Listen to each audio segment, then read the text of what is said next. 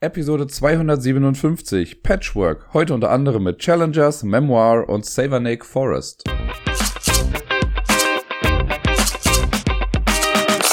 Moinsen, hier ist der Dirk mit der neuesten Episode vom Ablagestapel. Um eins direkt vorneweg klarzustellen, in dieser Episode wird es nicht um Patchwork gehen, zumindest nicht um das Spiel, aber der Titel passte aufgrund einer anderen Sache dann doch irgendwie ganz gut, nur dass ihr euch keine falschen Hoffnungen macht oder so. Nun denn, äh, letzte Woche wurde wieder einiges gespielt und ich erzähle gerne ein bisschen was darüber. Und anfangen werde ich mit einem Kinderspiel, das wird sich relativ schnell erledigt haben jetzt gleich, und zwar erster Obstgarten. Das hatte ich jetzt ja schon zwei, dreimal hier im Podcast. Mit Miepel natürlich gespielt. Äh, irgendwann letzte Woche, Montag oder Dienstag war es. Und das war dieses Mal spannend, weil ich glaube, es war am Dienstag, das haben wir dann noch gespielt, bevor sie ins Bett gegangen ist.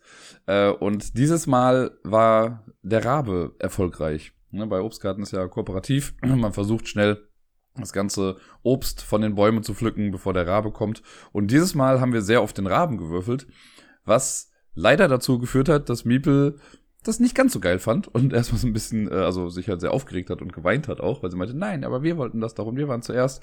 Und dann musste ich ihr erstmal erklären nochmal, dass das auch total in Ordnung ist, dass man auch mal verliert und man kann ja nicht immer gewinnen.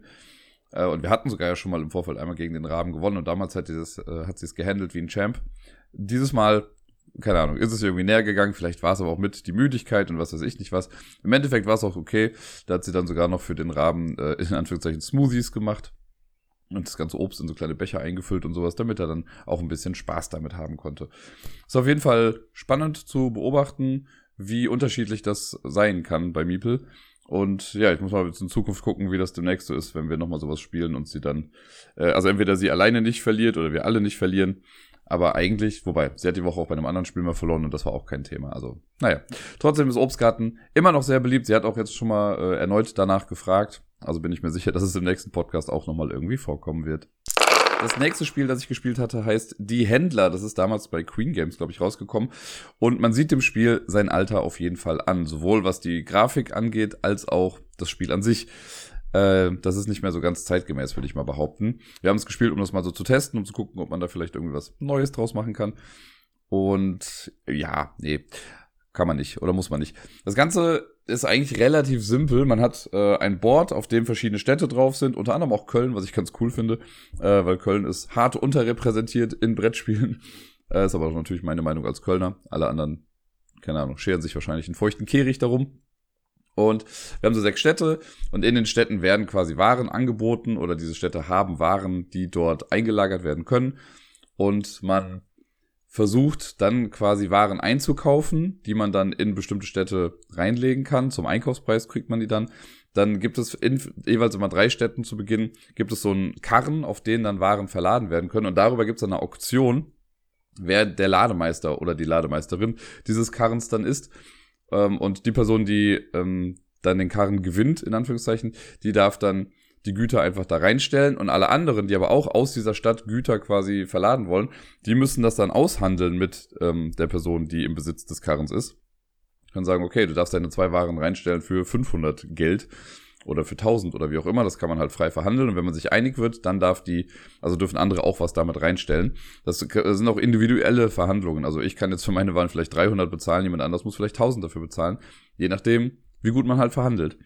Äh, besonders ist da noch irgendwie, dass die Person, die im Besitz des Karrens ist, die hat halt quasi das, ähm, ja, beziehungsweise die anderen haben das Konkurrenzverbot. Die dürfen nicht die gleiche Warenart einladen wie die vom Lademeister oder der Lademeisterin. Äh, das ist dann so die zweite Phase, wo das geschieht. Das wird mit jedem Karren einzeln gemacht. Da ist man also ein bisschen am Bieten. Und äh, das passiert aber auch mit einem Blindbit. Und das finde ich eigentlich ganz cool.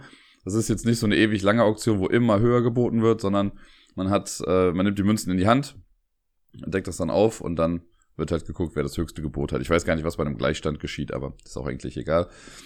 Und dann geht's äh, weiter, wenn alles dann in den Karren drin ist. Dann gibt's die Bewegungsphase. Die haben wir ein bisschen falsch gespielt, nämlich zu schnell eigentlich, weil jeder hat vor sich so vier Bewegungsplättchen mit den Zahlen eins bis vier.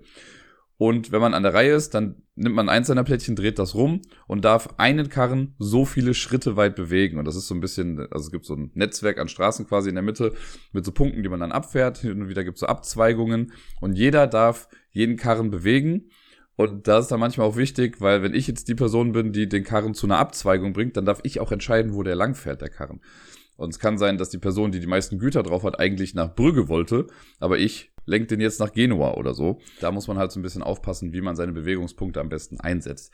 Wir haben die Phase auch falsch gespielt, also alles andere haben wir richtig gemacht, aber die haben wir falsch gespielt, weil von den Regeln her haben wir es erstmal so verstanden, dass man in einer Runde, also in einer Spielphase, äh, alle vier Bewegungsplättchen nacheinander durchspielt und dann die Karren bewegt, was bei uns dazu geführt hat, dass wir halt jede Runde viel verkauft hatten und das Spielende dadurch auch viel schneller ausgelöst wurde, weil das Spiel ist äh, quasi vorbei, wenn eine bestimmte Anzahl von Wa äh, Wagenankünften geschehen ist. Also bei uns war es so im Zwei-Personen-Spiel, wenn zum sechsten Mal ein Wagen in eine Stadt reinkommt, dann ist das Spiel vorbei. Und das hatten wir nach drei Runden schon erfüllt, was uns irgendwie sehr schnell vorkam, weil das Spiel soll eigentlich so 90 bis 120 Minuten gehen und wir waren nach 30 bis 40 durch. Normalerweise ist es halt so, dass du einfach nur, also jeder nimmt ein so ein Plättchen, dreht das rum und erst wenn alle vier aber äh, rumgedreht sind, dann bekommt man alle wieder. Das heißt, es hätte das ein bisschen in Länge gezogen, dann hätte es auch nicht jede Runde eine Auktion gegeben für die, ähm, für die Verladung der Waren und sowas. Aber gut, äh, für den Spiel Eindruck hat es trotzdem jetzt gereicht. Also es hätte jetzt nicht so viel daran geändert, wie ich das Spiel sehe. Wenn dann ein Wagen in einer Stadt ankommt, dann werden die Waren dort verkauft. Und dann gibt's immer auch einen Verkaufspreis, der ist quasi auf so, einem, auf so einer kleinen Tabelle auf dem Board festgelegt. Ähm, aber vorher gibt's noch eine Phase, wo man selber die Warenpreise bestimmen kann. Und das finde ich ist für mich somit der spannendste Teil gewesen. Weil wenn ich jetzt zum Beispiel, keine Ahnung, Seide eingekauft habe und es ist auf dem Wagen und ich weiß, ich werde jetzt gleich Seide verkaufen, dann kann man in der Phase halt den Seidepreis auch hochtreiben. Da hat man so eine Drehscheibe mit zwei Zeigern und jeder darf die Zeiger auf zwei beliebige Waren stellen. Das macht man quasi erst geheim, dann wird's aufgedeckt und dann werden diese Marker quasi bewegt. Und zwar im Prinzip immer nach oben. Man sagt immer, welche Preise sollen steigen. Der interessante Faktor an der Geschichte ist, wenn ein Warenmarker auf der obersten Stufe ist, ich glaube, dann ist der äh, Verkaufspreis liegt dann bei 1000 oder so, und jemand sagt, ich möchte aber, dass das noch weiter steigt, dann geht das wieder komplett auf die unterste Stufe zurück. Und da kann man halt so ein bisschen spekulieren, wenn jetzt äh, alle sehen, okay, der Dirk äh, möchte Seide verkaufen, weil er hat da alles voller Seide eingeladen und das ist gerade total weit oben oder ist vielleicht auf der Stufe davor, dann gehen die ja mit Sicherheit davon aus, dass ich Seide auf jeden Fall nach oben pushe, damit das dann nach oben geht. Aber ich kann mir denken, okay, das denken die sich ja bestimmt, deswegen gehe ich vielleicht nicht mit Seide hoch, sondern mache irgendwas anderes, damit mindestens eine andere Person Seide nach oben pusht und das bei der 1000 bleibt. Das ist so ein nettes Gedankenexperiment, was man da irgendwie durchgehen muss und das hat mir richtig gut gefallen. Ähm, wenn das dann festgelegt ist mit den Preisen, dann werden diese Waren dann verkauft, wenn ein Wagen ankommt und ja, dann kriegt man quasi Geld und man versucht im Spiel aber nicht das meiste Geld zu haben, sondern man möchte den höchsten Rang haben und da gibt es so eine, ja, so eine Rangliste, wo verschiedene ich sag mal, Berufsbezeichnungen stehen. Äh, man fängt irgendwie an als Kämmerer und dann geht's immer weiter oben bis zum Gildenmeister und keine Ahnung, was nicht alles. Und am Ende einer Runde kann man bis zu zwei Stufen aufsteigen. Man muss erst so einen, wie heißt das, Repräsentationsaufwand bezahlen. Das, äh, zur aktuellen Stufe gibt's immer einen Preis. Man muss das bezahlen, um in diesem Status zu bleiben. Beim Kämmerer ist es zum Beispiel null, weil man damit ja anfängt, aber später musst du halt vielleicht auch 500 Geld bezahlen, um ja auf deinem Level bleiben zu dürfen. Und dann kann man äh, anhand einer anderen Tabelle dann nochmal nachgucken, wie viel muss man jetzt bezahlen, um im Rang aufzusteigen. Wie gesagt, bis zu zweimal kann man aufsteigen. Und wer am Ende des Spiels den höchsten Rang hat, gewinnt das Ganze. Und ansonsten geht's dann halt wieder von vorne los. Was das Ganze, also das an sich ist schon relativ trocken, sage ich mal. Da sind ein paar nette Ideen drin. Wie gesagt, das mit dieser, mit der Warenanzeige und die Preise hochsteigen lassen, das finde ich echt nett. Ähm, man hat noch zu Beginn, wir haben es jetzt in der einfachen Variante gespielt, es gibt noch so ein paar Special Plättchen, so Special Powers, die man eigentlich in einer Auktion versteigern würde zu Beginn des Spiels. Und das ist dann so eine klassische Auktion, also dass man sich immer weiter überbietet. Äh, wir haben es jetzt gemacht mit dem, mit dem Startspiel quasi. Da wird dann vorgeschlagen, okay, legt diese Power zusammen, dann kriegt jeder zwei Plättchen und diese Fähigkeiten hat man dann. Äh, und da kann man sich dann eins aussuchen. Und ich hatte dann sowas wie, ich durfte, ich hatte bei der Bewegungsphase mal einen Bewegungspunkt mehr und bei dieser Phase mit den Waren hoch und runter schieben auf dieser Preisleiste, da durfte ich, ähm, wann das aber, nachdem wir die Sachen aufgedeckt hatten und die Preise angepasst hatten, durfte ich nochmal irgendwie einen Schritt hoch oder runter gehen äh, und durfte da auch diesen Sprung bei machen, also von 1000 wieder runter auf das niedrigste oder andersrum. Und äh, mein Gegenüber hatte das auch, aber in einer schwächeren Form. Er durfte den, diesen Sprung nicht machen. Und das konnte ich halt auch ganz gut für mich dann irgendwie nutzen. Ja, und ansonsten ist es halt einfach, okay, Waren einkaufen, Waren teuer verkaufen, gucken, dass man viel Geld bekommt, um dann im Rang aufzusteigen. Wie gesagt, normalerweise hätte es ein bisschen länger gedauert, aber für den Ersteindruck hat es schon gereicht und es ist auch definitiv jetzt ein Spiel, wo ich nicht sage, oh, das muss ich unbedingt nochmal spielen. Es hat nette Sachen drin und bestimmt macht das mit mehr Leuten auch nochmal mehr Spaß. Zu zweit war es jetzt relativ simpel, weil wir uns halt in dem Spiel dann auf, keine Ahnung, zwei, drei Waren irgendwie gestürzt hatten. Auch da hätten wir es jetzt länger gespielt, also richtig gespielt, hätten wir mehr Chancen gehabt, verschiedenste Sachen irgendwie einzukaufen. Das wäre bestimmt auch nochmal spannend gewesen. Aber so war es jetzt auch in Ordnung. Es war eine knappe Geschichte. Ähm, wenn jetzt jemand sagt, das ist das absolute Lieblingsspiel und bitte, bitte, bitte, Dirk, spiel's mit, würde ich wahrscheinlich sagen, ja, okay. Aber das wäre jetzt nichts, was ich von mir aus irgendwie großartig vorschlagen würde.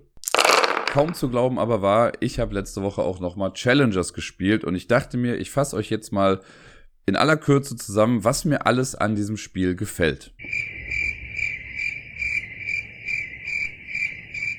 Wie ihr seht, hat sich meine Meinung zu dem Spiel nicht großartig verändert.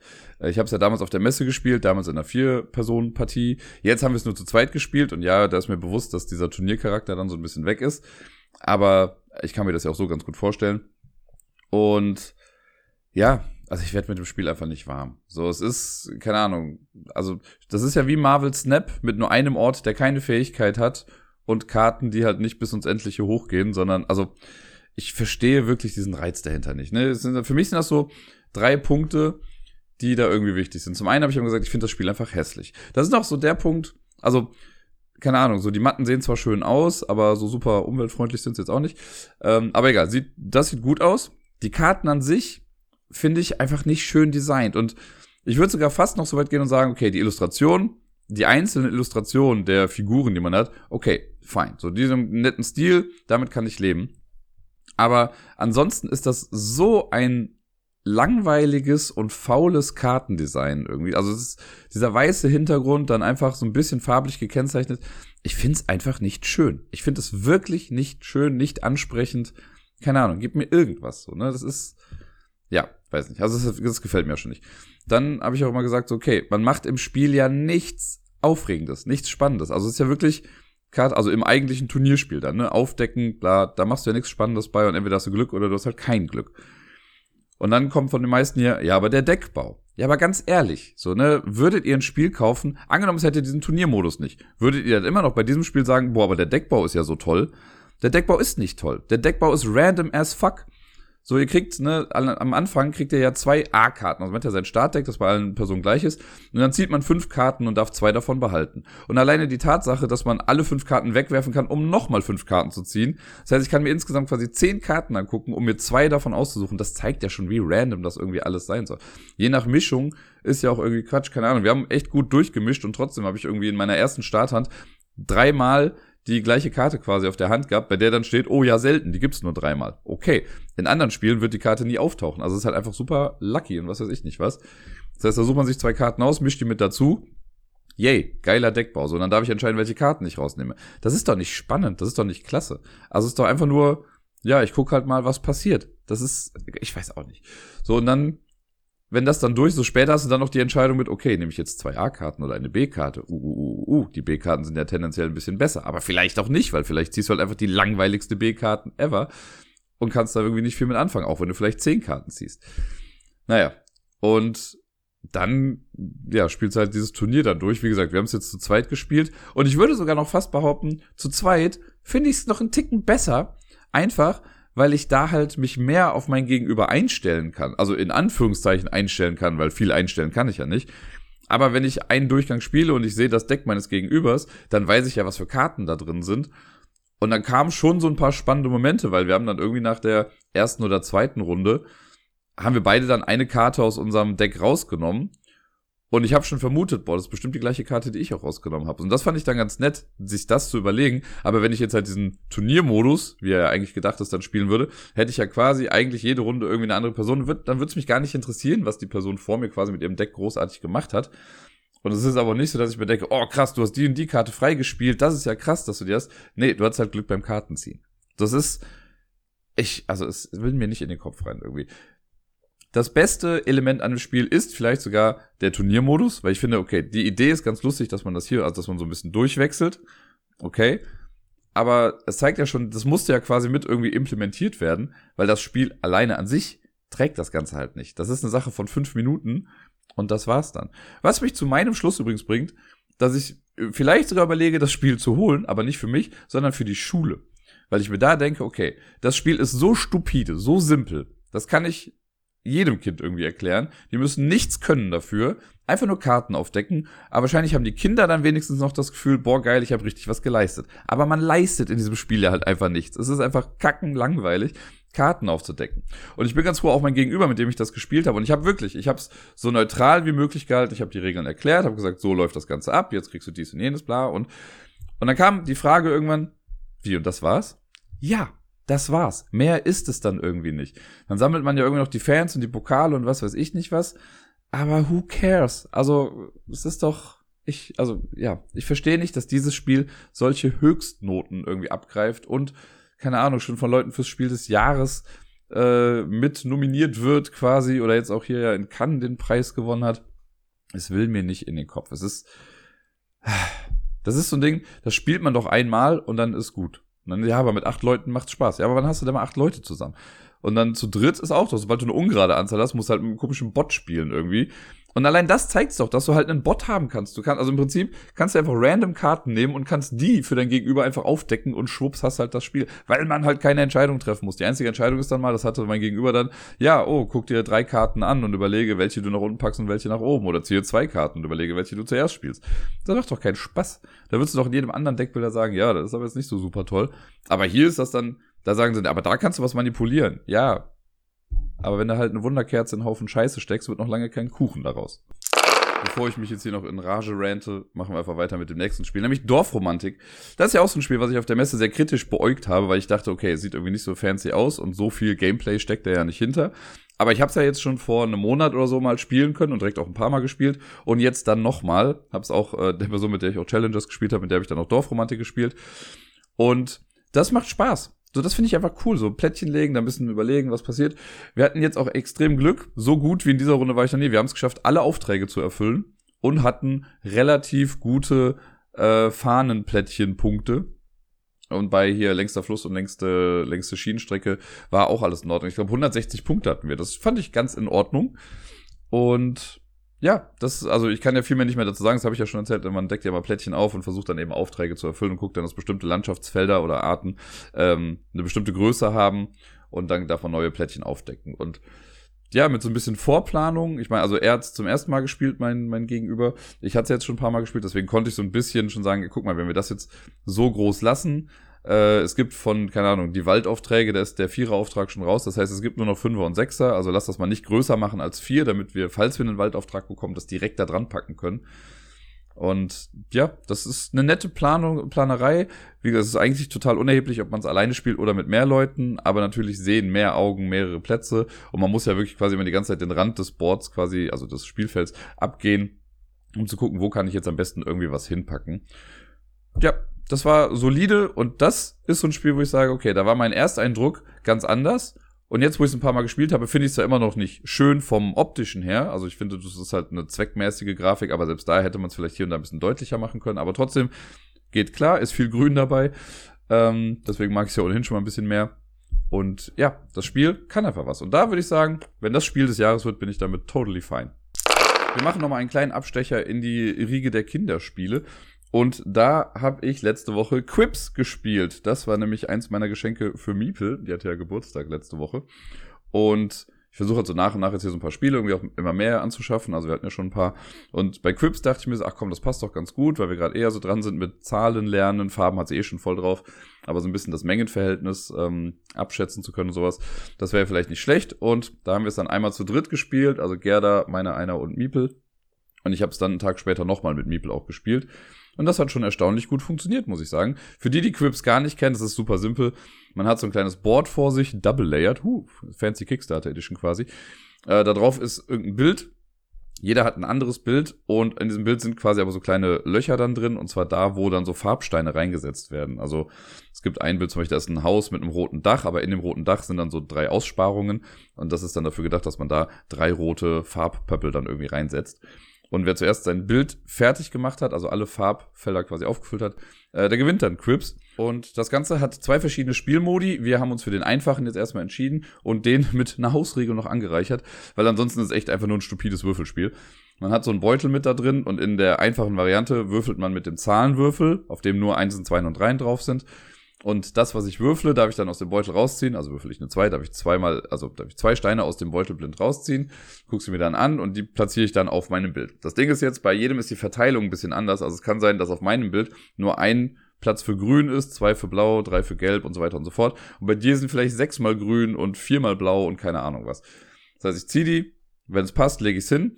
Und normalerweise soll man es so machen, wenn es dann bei einem nicht passt, dann soll man die, glaube ich, wieder zurück in den Beutel werfen oder so, die Steine.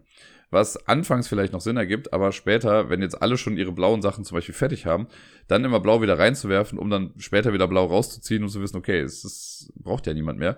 War so ein bisschen Quatsch. Deswegen haben wir zwei Sachen quasi eingeführt. Wir haben noch gesagt, damit es auch ein bisschen schneller geht, weil sonst kann das ja auch echt einfach so ein Lackfest sein. Äh, also ist es ohnehin schon, aber für Kids ja in Ordnung, würde ich mal sagen. Äh, wir haben das so gemacht, wenn man würfelt, man zieht Steine raus, man kann sie selber bei sich nicht platzieren, dann geben wir das im Uhrzeigersinn weiter an die nächste Person. Das ist so ein bisschen, in Anführungszeichen, kooperatives Element noch mit dabei. Und wenn wir mit einer Farbe fertig waren und wir haben die Steine rausgezogen, dann haben wir sie einfach in den Deckel getan und dann waren die halt weg, sodass wir dann schneller an unsere Steine rangekommen sind. Das hat dann dazu geführt, dass das echt ein schönes, knackiges Spielerlebnis äh, Erlebnis war. Miepel hatte Spaß dabei und es war einfach schön dann zu sehen, also sie hat auch total selbstverständlich, ohne dass sie es großartig erklären musste, hat sie dann auch schon die Steine immer in das farblich passende Feld reingetan. Bei den Zahlen hat es größtenteils geklappt, wenn sie einen Stein oder zwei Steine rausziehen sollte, dann war kein Problem, dann hat sie das auch einfach gemacht. Wenn da eine drei dann war, dann hat sie meistens einfach die ganze Handvoll rausgenommen und dann mussten wir dann so ein bisschen äh, aussortieren, was sie jetzt dann behalten darf und was nicht. Und hin und wieder kam es vor, dass sie Sachen rausgezogen hat und direkt meinte, nee, brauche ich nicht, und wieder zurückgeschmissen hat. Wenn, ey, du hast das gezogen, bitte belass das auch draußen. Aber alles in allem einfach ein sehr cooles Spiel. Lädt ja auch irgendwie so ein bisschen für mich zumindest äh, dazu ein, eigene Bretter nochmal zu machen. Weil die vier Bilder, die jetzt da sind, das sind halt so, also keine Ahnung, gefühlt sind die Bilder älter als ich in diesem Spiel. Ähm, da kann man vielleicht mal irgendwas zeitgemäßes da noch mit dazu machen. Aber alles in allem bin ich damit zufrieden. Miepel hat Spaß, ich hatte Spaß und ich mag sie einfach sehr, wenn wir zusammen spielen. Das zweite Spiel, das wir noch an ihrem Geburtstag gespielt haben, war Tempo Kleine Schnecke. Auch da, das kann ich jetzt ja schnell abhandeln. Tempo Kleine Schnecke ist ja so ein Spiel, wo es so gesehen gar keine Person gibt, die gewinnt, weil es gewinnt halt eine Schnecke einer bestimmten Farbe, aber wir als Person gewinnen einfach nicht. Man hat so einen kleinen Track, wo wir dann Schnecken nach vorne bewegen, man würfelt zwei Farbwürfel und immer die beiden Schnecken, die man halt erwürfelt hat, die gehen dann einen Schritt nach vorne und man guckt einfach, welche Schnecke gewinnt. Man könnte da bestimmt ein super cooles Beat-Spiel draus machen. So ein bisschen ist ja Camel Up im Prinzip, einfach nur Tempo Kleine Schnecke auf Speed. Und das war aber ganz nett, auch da halt, um das Farbverständnis zu haben, so dass man immer ein Feld vorgehen darf, ne, Würfel angucken, Figuren bewegen. So, um diese Sachen zu verinnerlichen, finde ich, ist das Spiel mega gut. Ich habe es ja auch hier zu Hause, wir haben es jetzt da in dem äh, Café Halligalli gespielt. Aber auch da hatte Miepel Spaß, sie freut sich dann sehr, wenn es dann eine Schnecke zum Salat geschafft hat. Auch das wird bestimmt immer mal wieder noch hier landen. Wobei ich jetzt schon merke, dass das vielleicht schon sogar ein bisschen zu simpel jetzt schon geworden ist. Und ja auch, also dieses Konzept von, okay, niemand von uns gewinnt, sondern die Schnecken gewinnen, das ist auch noch nicht so ganz angekommen, weil Miepel dann trotzdem am Ende sagt, ja, ich habe gewonnen. Ja, eigentlich hat die Schnecke gewonnen. Nein, ich habe gewonnen. Na gut, dann hast du halt eben gewonnen. Weiter geht's mit Memoir. Das habe ich auf der Arbeit gespielt mit ein paar Mitarbeitenden, denn äh, ich habe unseren Spieleschrank neulich nochmal gesehen und gedacht, boah, ich kotze, ich kann die ganzen Spiele dann nicht mehr sehen, weil irgendwie, wir haben so einen Spieleraum und da bringen wir dann immer von unten aus dem Büro quasi die Spiele mit nach oben und ich krieg schon immer die Krise, wenn dann die Kollegen ankommen mit Monopoly und Scrabble und keine Ahnung was nicht allem. Und deswegen habe ich dann am Freitag irgendwie kurzerhand entschieden, so, hey, wisst ihr was, ist gerade alles gut aufgestellt, ich gehe mal eben kurz in den Spieleladen. Und dann bin ich mit ähm, zum einen Mikro Makro wiedergekommen und mit Memoir. Und die, äh, weil ich dachte, okay, die habe ich jetzt schnell gefunden, da weiß ich, das kann man auf jeden Fall schnell auch spielen. Äh, und dann führt es zum einen dazu, dass ein paar Kids dann auch Mikro Makro direkt gespielt haben und voller Eifer mit dabei waren. Das muss man nur einmal kurz erklären und dann ist das ja ein Selbstläufer, das Ding. Und ich habe dann aber im Büro später, als die Kids schon weg waren, habe ich dann noch mit drei Mitarbeitenden quasi Memoir gespielt. Die kannten das alle noch nicht. Ich habe es denen beigebracht, einfach damit die das dann auch quasi Kindern beibringen können. Und ich denke mir, so im Spiel ist es ja am einfachsten, das quasi zu vermitteln, als das jetzt einfach nur theoretisch irgendwie aufzudröseln. Da müssen die nicht erst die Anleitung lesen, wenn die Kids das schon mitspielen wollen. Und ja, in Memoir, für die, die es nicht kennen, das ist ein bisschen Battle Memory, nenne ich es immer ganz gerne. Man hat äh, ein Feld mit 5 x 5 Feldern, das in der Mitte ist allerdings frei, da kommen Punktekarten rein. Man darf sich drei Karten auf seiner Seite angucken, also man muss das dann so auch ausrichten, dass dann quasi jede Person an einer Seite dieses 5 x 5 Rasters sitzt. Äh, und man hat dann ja fünf Karten, die auf also ich habe fünf Karten, die auf meiner Seite sind und die mittleren drei davon, die darf ich mir angucken. Und auf den Karten ist immer eins von fünf Tieren drauf und einer von fünf Hintergründen. Äh, und es gibt jede Kombination nur einmal. Eine Karte wird auch aus dem Spiel komplett rausgenommen am Anfang. Da weiß man aber nicht, welche das ist. Und das ist natürlich jetzt erstmal entgegen eines Memory-Spiels, weil es gibt keine zwei identischen Karten. Aber was damit gemeint ist, äh, man muss sich trotzdem merken, wo die ganzen Karten sind wenn sich alle ihre Karten angeguckt haben, dann geht das Spiel quasi jetzt richtig los und eine Person beginnt dann das Spiel und darf dann irgendeine Karte aufdecken. Das muss nicht eine der drei Karten sein, die man sich zu Beginn angeguckt hat. Es kann auch eine von dir aufdecken oder irgendwie eine andere, die in der Mitte liegt. Ich decke die auf und da ist ja dann ein Tier und ein Hintergrund drauf. Und die nächste Person im Uhrzeigersinn muss dann eine Karte aufdecken, die entweder das gleiche Tier zeigt oder den gleichen Hintergrund. Macht sie das, deckt das auf, yay, hat geklappt und dann geht's quasi in der Kette weiter. Dann ist die nächste Person dran und muss jetzt immer von der zuletzt aufgedeckten Karte gleiches Tier oder gleichen Hintergrund aufdecken. Wenn man einen Fehler macht, dann ist man aus der laufenden Runde raus und nimmt sich so einen Vulkan aus der Mitte und äh, dann wird man quasi übersprungen, wenn es dann noch weitergeht. Und wenn alle ausgeschieden sind, also nur noch eine Person quasi im Spiel ist, dann kriegt diese Person eine Schatzkiste. Das sind so sieben Karten, die werden zu Beginn gemischt und halt auch in die Mitte reingelegt. Dann nimmt man sich eine davon und da drin, also auf der Rückseite, sind dann rote Rubine zu sehen. Und man versucht am Ende des Spiels die meisten Rubine zu haben. Das ist ein bisschen random, welche Karte man bekommt. Das kann von eins bis vier quasi alles sein. Also eins, zwei, drei oder vier, so viel ist jetzt gar nicht da an Spielraum dazwischen. Und wenn man dann durch ist, dann kriegt halt die Person die Schatzkarte, die Vulkankarten kommen wieder in die Mitte.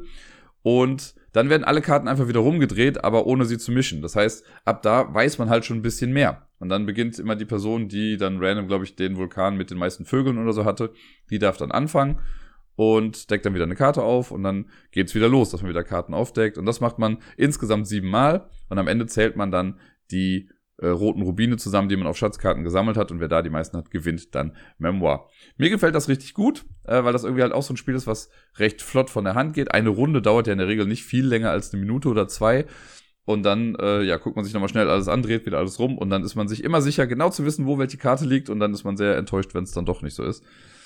Ähm, was ich schon ein paar Mal so beobachtet habe bei dem Spiel, ist, dass man dann so ja, Ketten hat, die immer wieder auftauchen. Also sobald dann jemand, keine Ahnung, das Walross mit der Lava im Hintergrund aufgedeckt hat, weiß man, okay, da hinten war dann der Oktopus mit der Lava. Da ist äh, der Oktopus mit dem Strand, hier ist dann die Schildkröte mit dem Strand. Ah, da waren immer drei Schildkröten nebeneinander, also decken wir die nacheinander auf. Und dann kommt man immer an die Stelle, wo man weiß, okay, hier haben wir letztes Mal verkackt, wie geht's jetzt weiter? Und entweder hat die Person dann Glück oder eben nicht.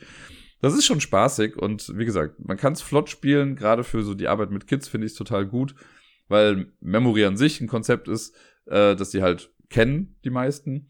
Und hier ist halt auch so ein kleiner Twist mit dabei, der das halt auch wirklich zu einem ganz coolen Spiel macht.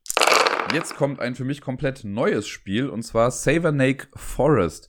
Das habe ich durch Zufall entdeckt, muss ich sagen. Ich hatte vorher wirklich noch nichts davon gesehen und habe dann einfach, also ich gucke mehrmals in der Woche quasi immer so, was die ganzen Spieleläden in Köln so Neues auf Lager haben und im Brave New World stand das dann auf einmal da. Und ich glaube sogar, sie haben auch einen Instagram-Post irgendwie dazu gehabt. Ich habe das Cover gesehen und dachte so, ah, okay, sieht irgendwie ganz nett aus. Und habe dann mal ein bisschen recherchiert, was das denn für ein Spiel ist und dachte mir, oh, ist ja irgendwie ganz nett, das sieht ganz cool aus. Und dann war ich sehr erstaunt, schon direkt von Anfang an, dass das in Anführungszeichen so günstig ist. Weil das war so ein Spiel, wo ich sagen würde, ja, keine Ahnung, es könnte locker mal 25 Euro oder 30 Euro irgendwie kosten, je nachdem, obwohl es eine, so eine Exit-Schachtelgröße vielleicht hat. Aber es ist gut produziert, ist vor allen Dingen komplett ohne Plastik produziert und da habe ich eigentlich immer das Gefühl, dass das dann halt teurer wird irgendwie.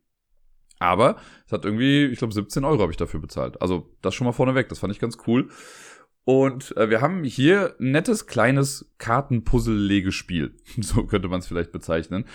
Äh, es gibt in Seven Egg Forest gibt es im Prinzip zwei verschiedene Kartenarten. Es gibt Tierkarten und es gibt Wald- oder Wegekarten oder Pfadkarten. Äh, zu Beginn startet äh, jede Person mit einer Tierkarte. Das wird quasi gemischt aus dem Deck. Jeder bekommt eine, legt die vor sich hin. Und im Laufe des Spiels ist das so eine Art Open Draft. Das heißt, wir haben eine Auslage, da sind immer drei Pfadkarten und eine Tierkarte. Und jede Pfadkarte ist noch einem, ja, Spirit Animal könnte man sagen, zugeordnet äh, um halt bestimmte Fähigkeiten noch zu machen. Also wenn ich die erste Karte zum Beispiel mir auswähle, wenn ich dran bin, dann kriege ich noch den Hahn und das ist der äh, Startspielermarker quasi. Den kriegt man dann vor sich hin, ist am Spielende auch nochmal einen Punkt dann irgendwie wert. Wenn ich die Karte unter der Ziege nehme, kriege ich noch einen Wassertropfen, den ich für was benutzen kann. Da komme ich dann gleich zu. Äh, wenn ich den Armadillo nehme, dann kriege ich noch so einen Steinhaufen. Auch da komme ich gleich zu. Und beim Hasen ist es halt so, der Hase ist die einzige Möglichkeit, um an weitere Tierkarten ranzukommen, weil der Hase einem zeigt, wie man Freunde gewinnen kann. Das finde ich ganz süß. Äh, der Grafikstil ist auch generell total süß. Also die äh, Tiere hinten drauf, die sehen sehr nett aus, hat schon sowas, ja, nicht Disney-mäßig, aber es geht so in die Richtung irgendwie. Ähm, Ja, und wir bauen mit diesen Karten, die wir bekommen, ein 4x4 Raster und versuchen damit dann am Ende die meisten Punkte zu machen. Um Punkte zu machen, muss man diese Tierkarten erstmal verstehen. Und zwar wird es immer so sein, also von einer Tierkarte ausgehend ist immer ein Weg, der nach draußen führt und da versuchen wir dann einen Pfad dran zu bauen. Und die Tiere laufen dann quasi imaginär diesen Weg entlang und sammeln dann alles, was auf dem Weg liegt, ein. Und wie viel die einsammeln, steht auf der Karte mit drauf. Das wird durch diese Höhlen oder Steinhaufen äh, Symbole angezeigt. Angenommen, ich habe jetzt irgendwie ein Tier da, da steht dann unter diesem Steinhaufen eine 3. Das heißt dann, okay, dieses Tier läuft dann am Ende des Spiels los und sammelt die ersten drei Sachen ein, die auf dem Weg liegen. Es gibt vier Sachen, die auf dem Weg liegen können. Ich weiß gar nicht, ob ich die noch alle zusammenbekomme. Ich glaube, es sind Eier, Regenwürmer, Beeren oder Nüsse. Die liegen da. So, und angenommen, da liegen jetzt zwei Regenwürmer und eine Nuss. Und danach kann, was weiß ich, was noch alles kommen. Da können noch Beeren und was weiß ich was kommen. Aber wenn das Tier nur eine 3 bei diesem Höhlenwert hat, dann wird es halt nur die ersten drei Sachen einsammeln. Das heißt aber nicht, dass dieses Tier dafür auch Punkte bekommt, weil jedes Tier kriegt für bestimmte andere Dinge halt Punkte. Es kann sein, dass ich da jetzt ein Tier durchgejagt habe, das für Regenwürmer gar keine Punkte bekommt und vielleicht dann für die Nuss, die da noch liegt, einen. Ne, und vielleicht wären Himbeeren viel besser gewesen, weil bei den Himbeeren hätte es vielleicht zwei Punkte gegeben pro Himbeere, die dann eingesammelt wird. Und da muss man gucken, dass ich an die Tierkarten halt auch die passenden Wegkarten dranlege. Und man kommt ja im Laufe des Spiels immer noch an neue Tierkarten ran, wenn man den Hasen eben wählt. Dann kann man die auch legen. Man darf nie zwei Tiere in den gleichen Pfad packen. Äh, und dann muss man halt so ein bisschen puzzeln. Okay, den Weg lasse ich jetzt hier lang gehen, dann kommt da das Tier dran, da das. Und ja, man versucht das bestmöglich optimierend äh, hinzulegen, um dann am Ende viele Punkte rauszuschlagen. Tiere an sich geben auch nochmal Punkte, ein oder zwei. Also alleine für die pure Anwesenheit des Tieres gibt schon mal ein bisschen was. Und ansonsten versucht man eben diese Wege passend anzulegen. Auf den Wegen ist immer ein oder zwei dieser Fundstücke dann drauf. Manchmal ist auf einer Karte, also sind dann auch zwei Wege irgendwie drauf, die so aneinander vorbeigehen. Da gibt's äh, unterschiedlichste Arten. Also so viele sind's gar nicht, aber halt mit den, mit der Verteilung der Fundstücke da drauf ist es nochmal ein bisschen anders. Äh, ja, und dann versuchen wir das halt zusammen zu puzzeln. Beim Puzzeln ist eigentlich relativ simpel. Man da muss immer zusammenhängend bauen, also orthogonal muss immer angrenzend sein. Man darf dieses imaginäre 4x4-Raster nicht überstreiten. Und was ich hier aber ganz cool finde, ist, man muss nicht passend bauen. Also ich kann auch eine Karte einfach anlegen und die ist direkt eine Sackgasse zum Beispiel. Äh, es muss einfach nur angrenzend sein, aber halt nicht kontinuierlich gebaut sein. Das macht es ein bisschen einfacher und ein bisschen einstiegsfreundlicher. Ja, und wenn das Spiel dann durch ist, also wir spielen dann quasi 15 Runden durch, mit einer Karte sind wir schon gestartet am Anfang, deswegen kriegen wir noch 15 Karten dazu und dann werten wir, was wir dann da haben. Also jedes Tier wird dann gewertet und das ist auch ganz nett gemacht, weil das Board, auf dem diese Tiere drauf sind, diese Spirit Animals, wo auch die Token für Wasser, für den Hahn und für die Höhle drauf sind, das äh, dreht man am Ende des Spiels einfach um und da hat man dann so ein Scoresheet. Das ist so ein bisschen wie bei Sagrada, da gab's das ja auch schon. Äh, und dann kann man da halt eben seine Punkte dann tracken. Das finde ich echt nett gemacht, weil es halt auch platzsparend ist. Sehr, sehr cool. Äh, jetzt habe ich ja schon von den Wassertropfen und von diesen Höhlen-Dingern, äh, Token äh, erzählt. Und da ist es wie folgt, wenn ich diese Ziege auswähle und das Plättchen nehme, kriege ich halt so einen Wassertropfen. Und einen Wassertropfen kann ich bei irgendeinem der Tiere in meiner Auslage auf eine der Ecken legen. Und in den Ecken steht immer, wofür es Punkte gibt bei diesem Tier. Und kann diesen Wert da um eins erhöhen. Also wenn ich jetzt eben bei meinem Beispiel habe ich ja gesagt, was, wenn ich jetzt ein Tier habe, das gar keine Regenwurmpunkte bringt und ich habe da jetzt aber direkt zwei Regenwürmer dran, dann kann ich das, diesen Wassertropfen auf den Regenwurm setzen und dann heißt das, okay, dieses Tier kriegt für jeden Regenwurm jetzt dann doch einen Punkt. Ich kann auch, wenn das Tier ohnehin schon einen Punkt bekommt, könnte ich daraus dann zwei Punkte machen und so weiter und so fort. Aber man darf auf jede Art, also auf jeder Tierkarte darf in jeder Ecke immer nur ein Tropfen liegen, um die Punkte dann irgendwie zu erhöhen. Bei diesen Stein Plättchen-Dingern ist es so, die erhöhen generell den Sammelwert dieses Tiers. Ich habe ja eben gesagt, wenn da eine 3 draufsteht, dann ist egal, wie lang der Pfad ist, das Tier wird nur die ersten drei Sachen irgendwie einsammeln.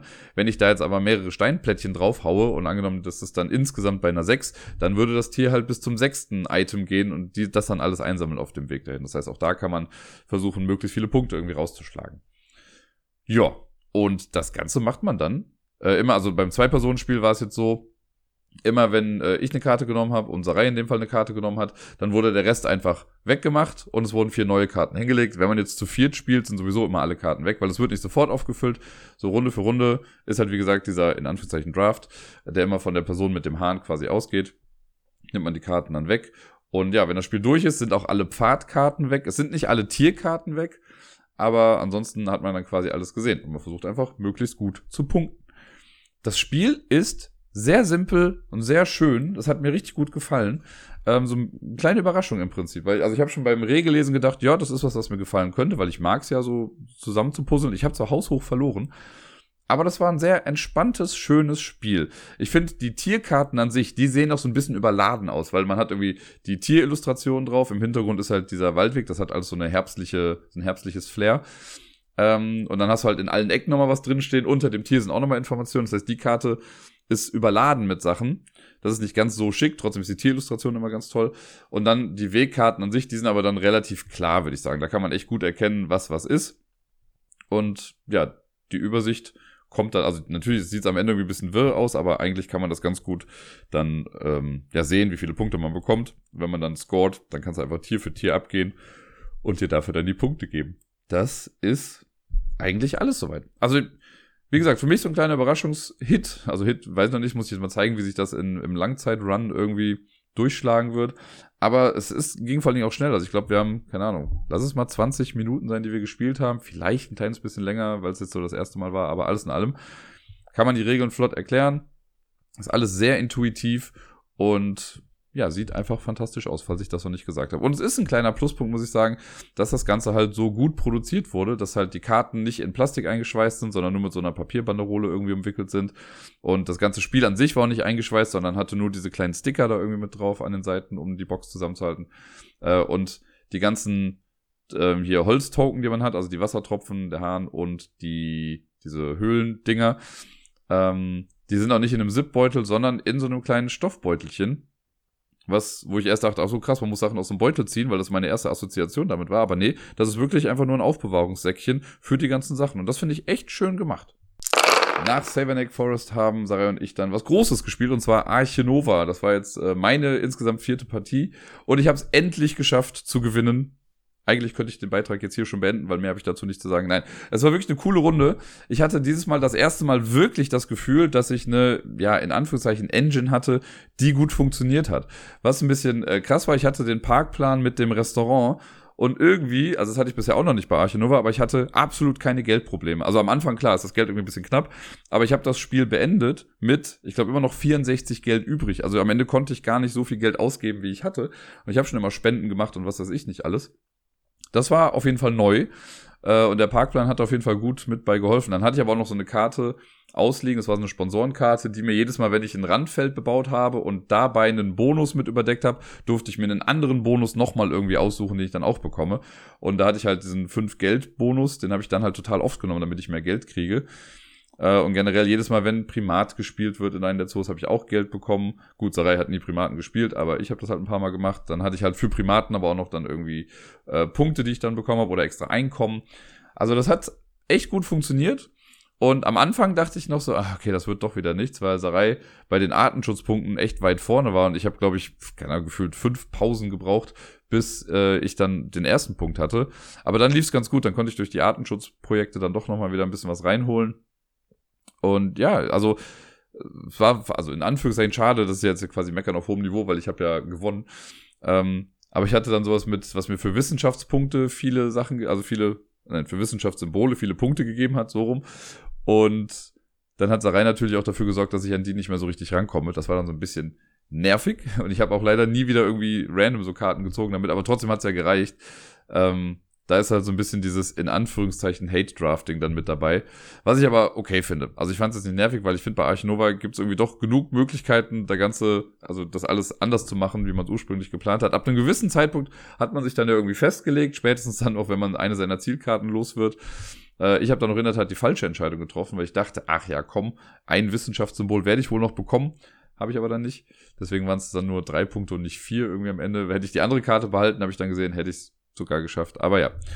Ähm, sehr cool. Hat sich auf jeden Fall wieder anders angefühlt, allein auch durch den anderen Parkplan und so, weil man da ein bisschen anders die Sachen freischaltet. Äh, und es ist auch irgendwie nett zu sehen, wie, ja, asymmetrisch das irgendwie ist, weil bei Sarai, sie hat halt ganz anders gespielt und ihr Parkplan hat ja auch ein bisschen andere Sachen gegeben. Äh, und hat generell ihre Tiere irgendwie anders da äh, reingefriemelt. Das war echt cool. Also mir gefällt es richtig gut. Dafür, dass ich mich ja lange dafür, davor geweigert habe, das zu spielen, ähm, bin ich jetzt immer happy, wenn wir es spielen können. Und ich weiß schon, dass wir es in den Osterferien dann auch mindestens noch einmal wieder spielen werden. Zumindest hoffe ich das. Weil das alles in allem ja doch echt ein ganz gutes Spiel ist. Und damit kommen wir zum letzten Spiel, das letzte Woche von mir gespielt wurde, auch mit Sarai. Und zwar ist das Gardeners. Das hatte ich ja jetzt schon mal vor, ich glaube, drei oder vier Wochen im Podcast. Das ist dieses Decorum auf Speed, also Decorum in Echtzeit, könnte man sagen, wo man versucht, zusammen eine Auslage zu bauen aus äh, 36 Plättchen. Das wird so ein 6x6 Raster. Und man hat so Zielkarten, die man erfüllen muss, aber meine Zielkarte sehe ich, aber die anderen nicht. Die sehen nur, was für eine Art das sein kann. Auf der Rückseite ist dann äh, die grobe Richtung quasi vorgegeben. Und dann muss man das quasi im Spiel erschließen. Und wenn ich jetzt meine Vorgabe sehe und du baust aber was, was da halt nicht so reinpasst, dann muss ich halt die Plättchen irgendwie so weglegen äh, und versuchen dir klarzumachen, okay, was ist das, was ich gerade eigentlich möchte. Und das Ganze läuft halt in Echtzeit ab. Man hat 15 Minuten Zeit für das Spiel. Und die läuft auch durch diese Zeit in den, in Anführungszeichen, Wertungsphasen oder Überprüfungsphasen. Das heißt, wenn jetzt das 6x6 Raster fertig ist, dann kann man sagen, okay, lass uns werten. Und wenn das dann erfüllt ist, was ich auf meiner Karte habe, dann sagt man, der König ist erfreut. Und dann geht's quasi weiter. Ähm, und dann kommt aber nicht meine Karte raus, sondern in dem Fall hat Sarai da eine Karte gezogen. Und dann hatten wir zwei Bedingungen, die man erfüllen muss. Da muss man den Garten auf einmal umbauen. Da kann man halt Plättchen da rausnehmen, die der anderen Person dann hinlegen. Und man versucht dann schon beide Sachen zu erfüllen. Im besten Fall ist die erste Sache halt schon so klar, dass alle das genau wissen. Und dann muss man das zweite damit irgendwie verbinden. Und das geht dann so lange, bis man drei ähm, dieser Bedingungskarten quasi im Spiel hat. Und immer wenn dann quasi eine vierte dazu käme, wird die älteste Karte rausgenommen äh, und zählt dann auch nicht mehr. Das heißt, da hat der König jetzt keinen Bock mehr drauf, sondern man macht jetzt mit anderen Sachen weiter. Und das alles halt in 15 Minuten. Also immer Garten auseinanderbauen, Sachen umbauen, äh, Ziele irgendwie erfüllen kurz checken, ob man das gemacht hat, dann wieder neue Karte ziehen, das wieder neu nachlesen und so. Und das halt, ja, das in Echtzeit ist halt sehr stressig. Und wir haben die erste Runde gespielt und waren relativ schlecht. Da haben wir nur eine Zahl von vier geschafft. Also man zählt am Ende die gewerteten Karten, also alle, die man dann quasi offen aus dem Spiel rausgenommen hat. Quasi alle Karten, die dreimal erfüllt wurden, die kommen dann raus und die zählt man dann. Und das war, in unserer ersten Runde waren es vier.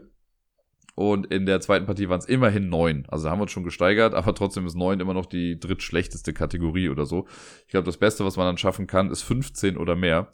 Sehe ich noch nicht so ganz. Ich glaube, dafür muss man die Karten einfach auch echt gut kennen. Wir hatten das jetzt auch ein paar Mal so, dass wir dann eine Karte aufgedeckt, also ich habe eine Karte gezogen, habe aber erst gar nicht genau verstanden, was es ist. Aber in der Zeit läuft ja eben halt auch die Zeit dann weiter. Das heißt, kurz in den Regeln gucken, okay, was meinen die jetzt damit? Wir haben dann einmal, als wir was genauer nachgucken wollten, haben wir die Sanduhr auch einmal kurz hingelegt, weil wir dann in den Regeln was nachgeblättert hatten. Ähm, aber ja, das ist halt ein cooles Spiel. Also wenn man Decorum mag und Echtzeitspiele mag, dann wird man damit auch zufrieden sein, weil im Prinzip ist es das ja. Also es ist, ähm, man darf sich keine Hinweise geben und kann trotzdem passiv-aggressiv sagen, es war ziemlich scheiße, was du gerade gemacht hast, indem man halt irgendwie ein Plättchen einfach wieder sofort wieder rausnimmt, wenn man es gerade reingelegt hat. Das ist cool, das macht Spaß. Ich bin mal gespannt, ob wir es jemals schaffen, zu dieser 15 zu kommen. Wenn man das schafft, dann darf man ja auch dieses Paket mit den Zusatzaufträgen noch mit reinnehmen. Ähm, mal sehen, ob und wann wir das schaffen werden.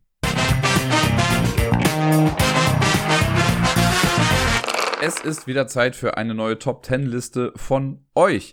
Letzte Woche hatte ich ja die mittlerweile zweite Liste schon von Tobypsilon und ich habe sie nicht komplett richtig gelöst. Meine Vermutung war ja, dass das 10 Spiele waren oder äh, Tobis Top 10 Spiele aus dem Ablagestapel 10 Kampf. Und es hatte auf jeden Fall was mit dem Zehnkampf zu tun, aber er ist noch ein bisschen mehr ins Detail gegangen und die richtige Auflösung wäre gewesen, es sind die Top 10 Spiele aus dem Ablage, oder nein, die 10 Spiele aus dem Ablagestapel Zehnkampf, bei denen ich in die Top 5 gekommen bin. Allerdings weiß ich jetzt gar nicht, in welchem Ranking er das dann gemacht hat. Ob es dann nochmal nach eigenem Gusto war oder wie auch immer. Keine Ahnung, äh, aber deswegen habe ich es nicht zu 100% erfüllt. Aber so ein bisschen war ich ja schon irgendwie korrekt dabei. Heute habe ich eine Liste von Debbie bekommen.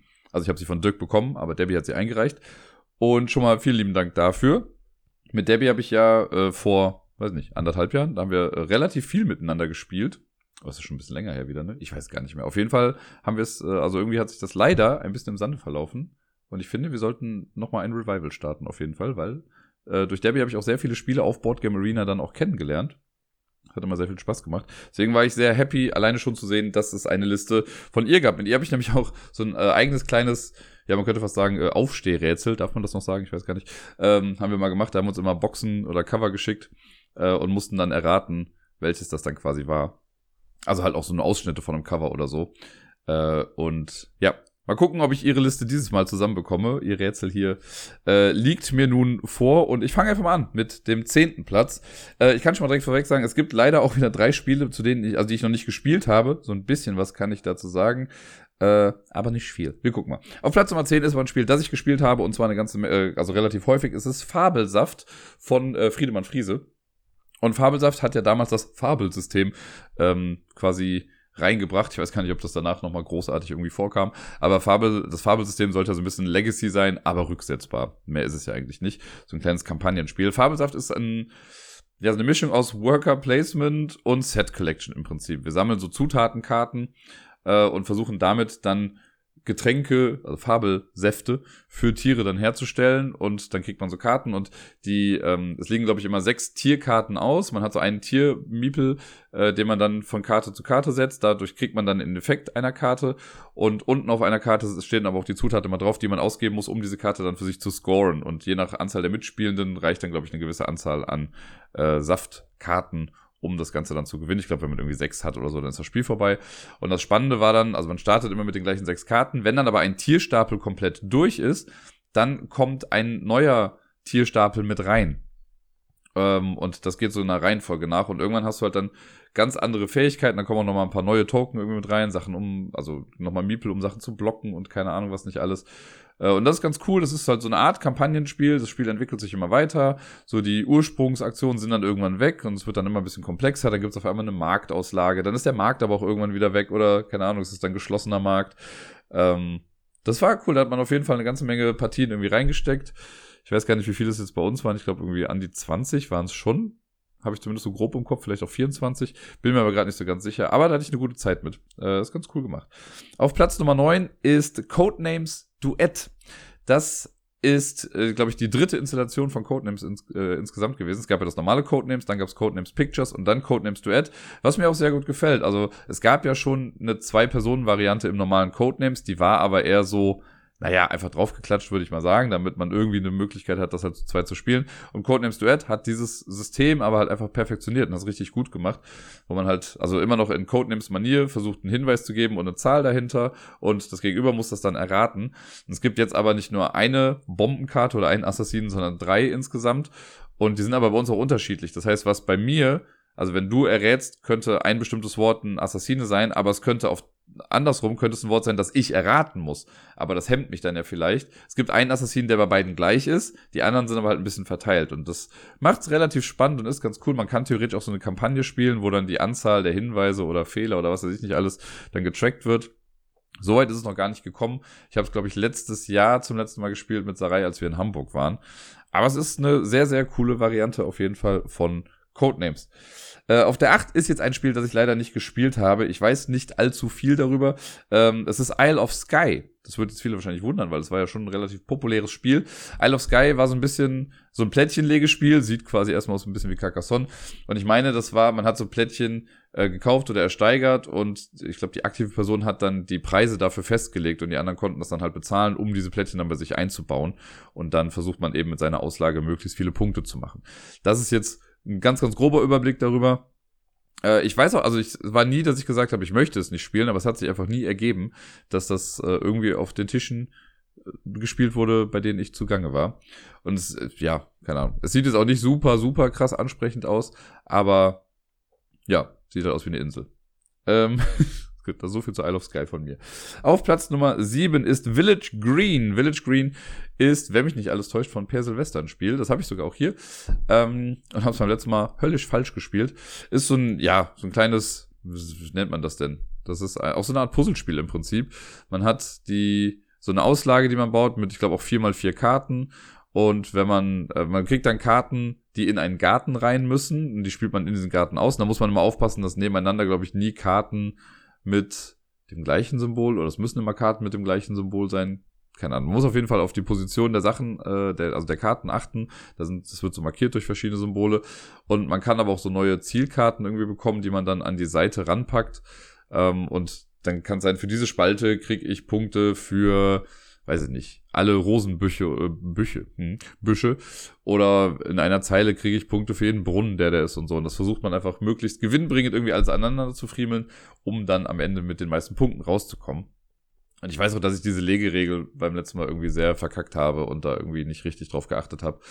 Ähm, aber es sieht schön aus, also echt schöne Illustration. Es ist eigentlich ein recht simples Spiel. Ne? Man nimmt sich halt Karten und packt die dann da rein und guckt, dass man damit am Ende dann die meisten Punkte macht. Äh, ja, finde ich cool, gefällt mir. Auf dem sechsten Platz ist ein in Anführungszeichen Partyspiel und zwar so clever mit einem sehr cleveren äh, Wordspiel, Wortspiel. Ähm, so clever, das ist dieses Spiel, wo wir so ein Kleeblatt haben und man, ähm, da sind diese Karten mit so einem Loch in der Mitte und die da kriegt man vier random Karten von, die legt man auf sein Board drauf. Das macht jeder gleichzeitig und man hat dann immer an jeder Kante quasi zwei Wörter stehen und dafür muss man einen Oberbegriff finden, Überbegriff, ähm, der das Ganze ja quasi miteinander verbindet. Wenn ich jetzt also sowas habe wie, ich weiß nicht, Möbel und, weiß nicht, Jacke, dann könnte ich sowas machen wie Kleiderschrank oder Garderobe, was weiß ich. Äh, und das macht man halt für alle vier Kanten, also alle vier Seiten dieses Kleeblatts. Wenn man dann damit fertig ist, dann nimmt man seine, diese vier Plättchen in der Mitte, die nimmt man dann raus, legt noch ein fünftes mit dazu, mischt die. Und wenn das dann alle gemacht haben, dann fängt man bei einer Person an. Die legt quasi das Kleeblatt einfach in die Mitte, wo dann nur noch die Oberbegriffe zu sehen sind. Und die fünf Karten werden dann in die Mitte gelegt. Und auf jeder Karte sind halt an jeder Kante vier Begriffe drauf. Also insgesamt vier Begriffe, nicht an jeder Kante vier. Und äh, die Mitspielenden müssen dann eben versuchen, das richtig da rein zu puzzeln, so dass alle Begriffe irgendwie miteinander stimmen. Und dass, wenn man das im ersten Anlauf schafft, dann kriegt man irgendwie fünf Punkte. Wenn man, dann kann man später nochmal irgendwie ein bisschen was ändern. Dafür kriegt man dann auch nochmal Punkte. Und das macht man dann einfach reihum bei jeder Person. Und man guckt, also vergleicht anhand von so einer Tabelle, wie viele Punkte man dann braucht, um irgendwie gut abzuschneiden oder so. Das äh, habe ich bisher nur einmal in echt gespielt, auch in Hamburg lustigerweise. Und das wird aber nicht die Connection hier sein. Ähm, das fand ich gut, das macht Spaß. Das ist halt so ein bisschen Codenames Trainingslager für zwei Wortbegriffe. Ähm, also beziehungsweise zwei Begriffe mit einem Wort erklären. Also ein bisschen wie damals auch, wie war das, wie ist das, Cross Clues oder so. Aber ja, ist eine nette Sache, ein bisschen unter dem Radar geflogen, wie ich insgesamt so finde. Also es hat ja schon seinen Erfolg gehabt, aber irgendwie, wenn es jetzt so um Partyspiele geht, dann sagt man ja meistens irgendwie, ja, Just One ist besser. Aber ich fand so Clever auch echt nett. Auf Platz Nummer 5 ist Punktesalat. Punktesalat ist ein ja, Set-Collection-Spiel, wo wir, äh, man sammelt quasi so Zutatenkarten, also alles Gemüsesorten war es, glaube ich. Äh, die kriegt man dann, glaube ich, auf, oder man, ich weiß gar nicht mehr genau, sammelt man die auf der Hand oder vor sich in der Auslage, das kann auch sein. Äh, und dann gibt's noch so Rezeptkarten, die dann halt einfach Punkte bringen für bestimmte Sachen. Also man sammelt diese Karten und möchte damit Punkte machen. Das ist jetzt die einfachste Erklärung, die ich gerade für Punktesalat noch im Kopf habe. Ich habe es ein paar Mal gespielt, aber ich komme jetzt gar nicht mehr genau auf diese Regelsachen. Ich weiß nur noch, dass man irgendwie die Karten in die Auslage gepackt hat und damit dann irgendwie auch Punkte gemacht hat. Fand ich aber auf jeden Fall ganz gut. Es gibt jetzt auch so eine Fortsetzung davon. Ähm, also auf Englisch heißt äh, Punktesalat ja Point Salad. Und die Fortsetzung wird dann Point City, glaube ich, heißen. Da bin ich auf jeden Fall mal gespannt, weil ich fand Punktesalat äh, auf jeden Fall sehr ansprechend und das konnte man so ganz gut einfach runterspielen, so als kleinen Absacker zwischendurch. Äh, oder halt am Ende eines Spieleabends, je nachdem, wann man Absacker halt eben benutzt. Äh, auf Platz Nummer 4, da ist jetzt nochmal ein Spiel, das ich nicht gespielt habe, habe aber letzte Woche erst von dem Vorgänger gesprochen, oder beziehungsweise dem zweiten Teil in dieser Reihe. Ich habe ja letzte Woche über Indian Summer gesprochen und danach kam dann noch Spring Meadow raus. Also auch so ein Puzzle, Polyomino-Legespiel von Uwe Rosenberg. Und hier war, glaube ich, die Idee, dass wir so eine, wir haben ein Playerboard vor uns, wo so eine Winterlandschaft drauf ist, alles voller Schnee, und wir legen dann so äh, Grasplättchen quasi da drauf. Das heißt, so nach und nach verschwindet der Schnee und es wird eine schöne Wiese dann irgendwie gebaut. Auch da gibt es, wenn mich nicht alles täuscht, so Löcher in diesen Polyomino-Dingern, die man dann auch wieder auf bestimmte Sachen irgendwie drauflegt. Das sieht auf jeden Fall auch wunderschön aus. Ich habe es halt einfach noch nicht gespielt, deswegen weiß ich nicht, was das jetzt genau kann. Ähm, aber ja, man versucht halt, glaube ich, so ein bisschen, hier in dem Fall, also bei Spring Meadow, ist es so, dass wir Tetris-mäßig von unten nach oben halt wirklich dann bauen. Und da muss man dann halt gucken, wie gut das funktioniert oder eben nicht. Jetzt kommen wir zur Top 3. Auf Platz Nummer 3 ist ein Spiel, über das ich eben erst gesprochen habe in den Spielen, die ich letzte Woche gespielt habe, nämlich Dorfromantik. Da kann ich jetzt ja gar nicht mehr viel zu sagen. Ne? Plättchenlegespiel mit Hexfeldern angelehnt oder quasi eine ähm, Umsetzung als Brettspiel vom Videospiel. Und ja, man versucht einfach so einen Highscore zu knacken. Wie gesagt, eben schon viel darüber erzählt, das muss ich jetzt ja nicht hier nochmal äh, in dieser Länge tun. Genau, das auf Platz drei die Dorfromantik. Auf Platz Nummer zwei ist jetzt leider dann nochmal ein Spiel, was ich nicht gespielt habe, auch von Uwe Rosenberg, und zwar Applejack. Das ist ja auch so eine Art, ja, Puzzle-Optimierungsspiel mit Hexfeldern. Man hat so ein Board, wo man dann verschiedene Plättchen irgendwie draufpackt. Ich weiß leider wirklich nicht, nach welchem System das irgendwie da jetzt funktioniert. Ich habe gehört, dass es ganz cool sein soll. Äh, was ich jetzt aber dann noch lobend mit erwähnen möchte, ist, dass äh, zwei Mitglieder unserer illustren Community die Boardgame Arena Umsetzung dafür gemacht haben und auch noch machen, äh, nämlich Helmut und TubeY. Die haben sich da zusammengesetzt und ähm, ja, machen äh, Applejack für Boardgame Arena. Also wenn ihr das spielt auf Boardgame Arena und es ist toll, dann Lob und was weiß ich nicht alles an die beiden. Und wenn es euch nicht gefällt, auch an die beiden. Das ist jetzt nicht so überraschend, aber ja. So viel dazu. Und auf Platz Nummer eins ist ein Spiel, das ich bisher nur einmal gespielt habe. Es hat mir aber sehr gut gefallen. Nämlich äh, Verdant. Oder auf Deutsch heißt es, glaube ich, Sattgrün oder so, was irgendwie nicht so griffig ist wie Verdant, auch wenn ich bei Verdant immer Verdun sagen möchte. Ähm, Verdant ist im Prinzip Cascadia 2.0. Bei Cascadia war es ja so, dass wir ähm, immer wenn wir dran sind, mussten wir quasi draften, also aus so einer Auslage was rausnehmen, immer ein Tierplättchen und ein äh, Landschaftsplättchen. Das war immer so eine Kombination zusammen. Und bei äh, Verdant geht es quasi noch einen Schritt weiter. Wir haben dann auch so ein Plättchen in der Mitte, was wir nehmen können, aber zwei Karten links und rechts davon. Und man muss sich immer entscheiden, das Plättchen plus die Karte rechts oder die Karte links. Und das baut man dann auch bei sich ein. Da muss man dann so ein, ja, eine sehr abstrakte Auslage bauen. Ich weiß schon gar nicht mehr, was es genau war, dass man jetzt Zimmerpflanzen irgendwie unterbringt oder so. Und man guckt dann, dass Pflanzen auf die richtigen, die richtigen Lichtverhältnisse irgendwie bekommen und äh, auch da versucht man einfach halt zu optimieren und zu gucken, wie passt das irgendwie alles zusammen, ähm, damit man am Ende die meisten Punkte macht. Also wenn man Cascadia gespielt hat, ist Sattgrün einfach so der nächste logische Schritt. Das passt da gut mit rein, weil das halt dieses Drafting-System einfach einen Schritt weiter noch irgendwie hebt und äh, trotzdem immer noch sehr zugänglich ist. Ich fand, dass die, also es gibt diese Zimmerkarten, sind es glaube ich, die haben halt einfach so eine, äh, einen relativ einfachen Hintergrund und da packt man dann später Pflanzen drauf. Das ist jetzt recht also noch nicht mal Pflanzen drauf, da packt man Gegenstände, glaube ich, drauf und die Pflanzen sind nochmal die, die separaten Karten. Die ganzen Pflanzenillustrationen sind auf jeden Fall klasse, die Zimmerdinger sind halt sehr zweckmäßig. Trotzdem ergibt sich daraus dann am Ende irgendwie ein ganz nettes Gesamtbild.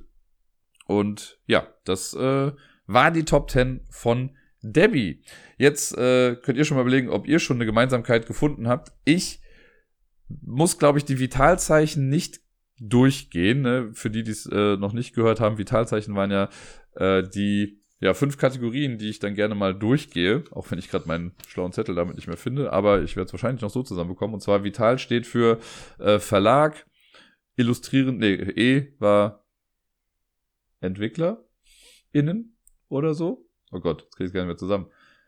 Ach Quatsch, Verlag, Vital habe ich doch gesagt. Ich bin auch durch gerade. Vital, na, also Verlag, äh, illustrierende Person, Theme, äh, das A steht dann für Autorin und das L für Lorbeeren, also Preise, die das Ganze gewonnen hat. Und ich glaube, dass ich gehe jetzt mal nach meinem Bauchgefühl hier, aber ich glaube, dass das damit gar nichts alles zu tun hat, sondern ich glaube, ähm, Debbie hat noch mal ein bisschen unser Rätsel aufleben lassen, weil das sind nämlich alles Spiele, die auf dem Cover grün sind. Ne, also bei Fabelsaft, das ist hat ein relativ grünes Farbschema. Codenames Duet ist die Codenames-Schachtel, die komplett grün ist. Isle of Sky hat, meine ich, auch ein grünes Farbschema, weil man ja die Insel und sowas drauf sieht. Äh, Village Green ist zwar eigentlich größtenteils weiß, aber hat eben auch eine Illustration von einem Garten oder so mit vorne drauf. So Clever hat das grüne Kleeblatt. Punktesalat ist eine komplett grüne Box auf jeden Fall. Spring Meadow hat, glaube ich, am Rand halt eher so eine Holzoptik, so ähnlich wie bei Cottage Garden und Spring äh, bei Indian Summer. Aber ich glaube, vorne drauf ist halt auf jeden Fall auch dann diese Schneelandschaft mit Wiese. Äh, Dorfromantik ist grün, hat auch diese Wiesenplättchen mit drauf. Applejack äh, ist auch viel grün, weil man ja so von oben auf eine Wiese guckt mit Apfelbäumen oder sowas. Und äh, ja, sattgrün trägt ja quasi schon mit im Namen. Da ist auf jeden Fall auch eine ganze Menge Grün mit dabei. Deswegen würde ich sagen, das ist meine Lösung. Das sind alles Cover, also die Spiele an sich nicht zwingend. Die sind jetzt nicht so super grün, also gerade auch, also Village Green oder Codenames Duet sind ja jetzt nicht so krass grün, aber auf jeden Fall sind die Schachteln äh, sehr grün. Deswegen würde ich sagen, das sind die Top 10 Spiele mit grünen Schachteln, beziehungsweise die schönsten grünen Spiele-Cover, wobei das stimmt auch nicht so ganz. Es sind auf jeden Fall die Top 10 Spiele mit grünen Covern. Belassen wir es doch einfach mal dabei. Vielen Dank auf jeden Fall fürs Einreichen. Ich bin mal gespannt, ob ich das damit jetzt äh, herausgefunden habe oder ob das so ein Blender war und das jetzt nur Zufall war und eigentlich äh, liegt da noch was ganz anderes dahinter. Schauen wir mal. Ich werde es euch spätestens nächste Woche dann verraten.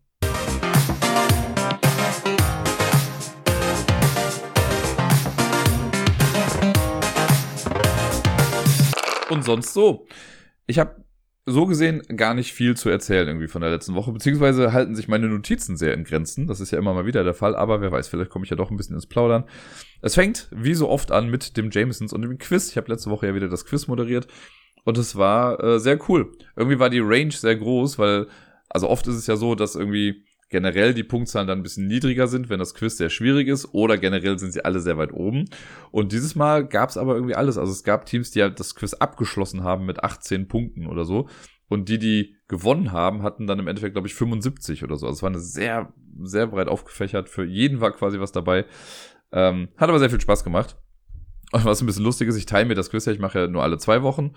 Und die Kollegin, äh, die das dazwischen macht, die hat mich dann die Woche angeschrieben und so, sag mal, kann es sein, dass du ChatGPT nach Quizfragen gefragt hast? Und ja, das hatte ich. Ich habe so also eine Runde, da wollte ich einfach ein bisschen Inspiration haben. Ich habe nicht zwingend immer die Fragen genommen, die mir ChatGPT vorgeschlagen hat. Aber das Thema war dann vielleicht so cool, dass ich es dann ein bisschen umgeschrieben habe. Und die Kollegin hat das jetzt quasi dann auch mal versucht und hat dann aber anscheinend die gleichen Fragen rausgegeben bekommen wie ich, weil sie meinte, ja, das ist schon irgendwie ähnlich. Ist das äh, das gleiche gewesen?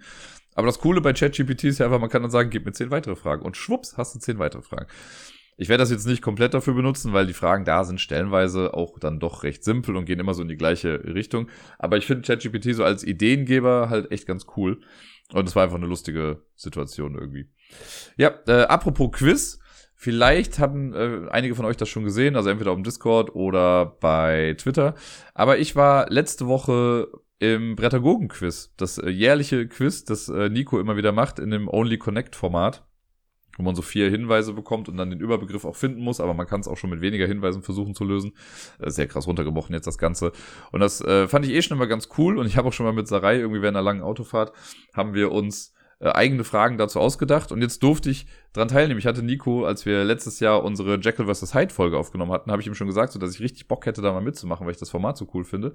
Und äh, ja, dann ging es alles irgendwie ganz schnell und spontan durfte ich dann mitmachen.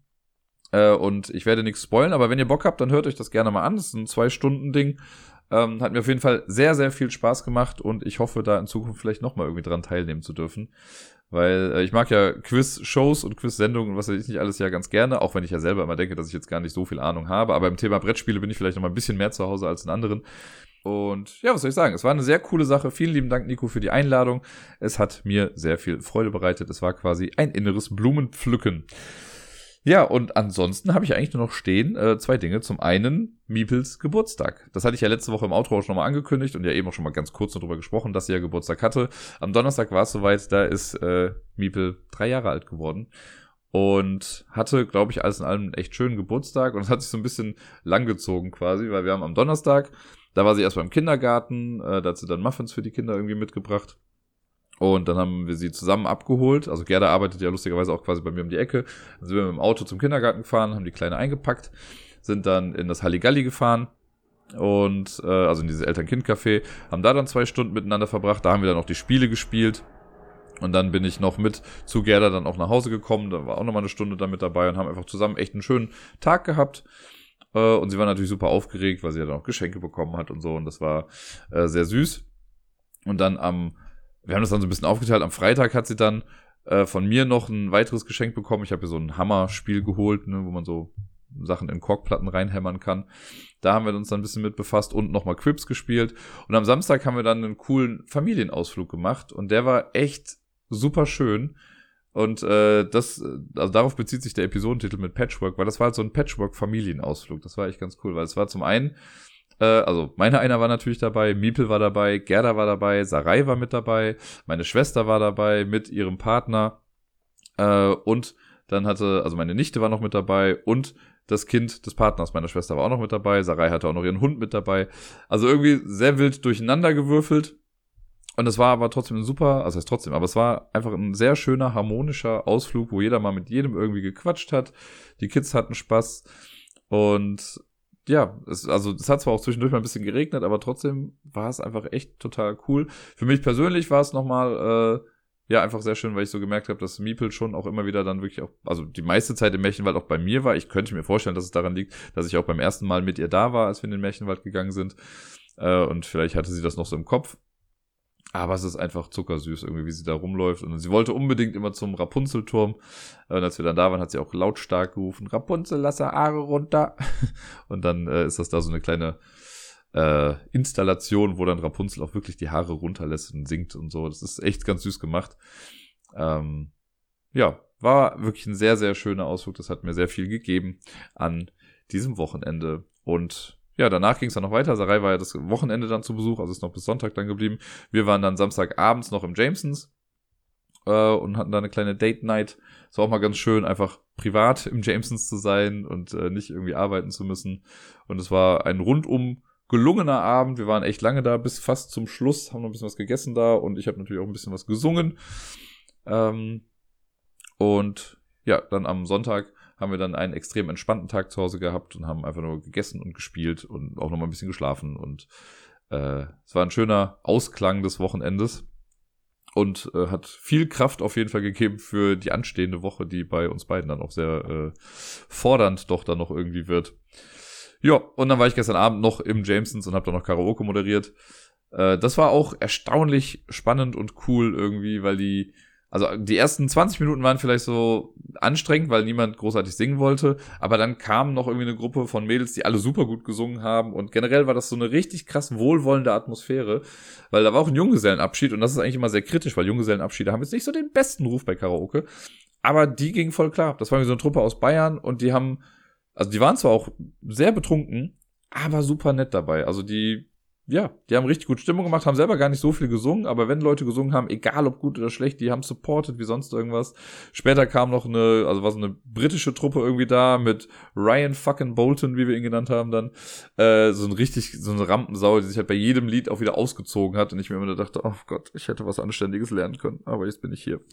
Ja, aber trotzdem, entertainmentmäßig war es einfach mega cool und ähm, ja, ich bin auf jeden Fall mit einem Lächeln nach Hause gegangen. Es gibt ja auch Abende, wo ich einfach nur genervt bin von der ganzen Kacke da. Aber dieses Mal ging das voll klar und ich hatte einen schönen Abschluss wirklich dann des Wochenendes. Und das soll's soweit gewesen sein. Ich äh, hoffe, ihr hattet eine schöne Woche und ich wünsche euch allen eine schöne Woche. Spielt viel, bleibt gesund und bis dann.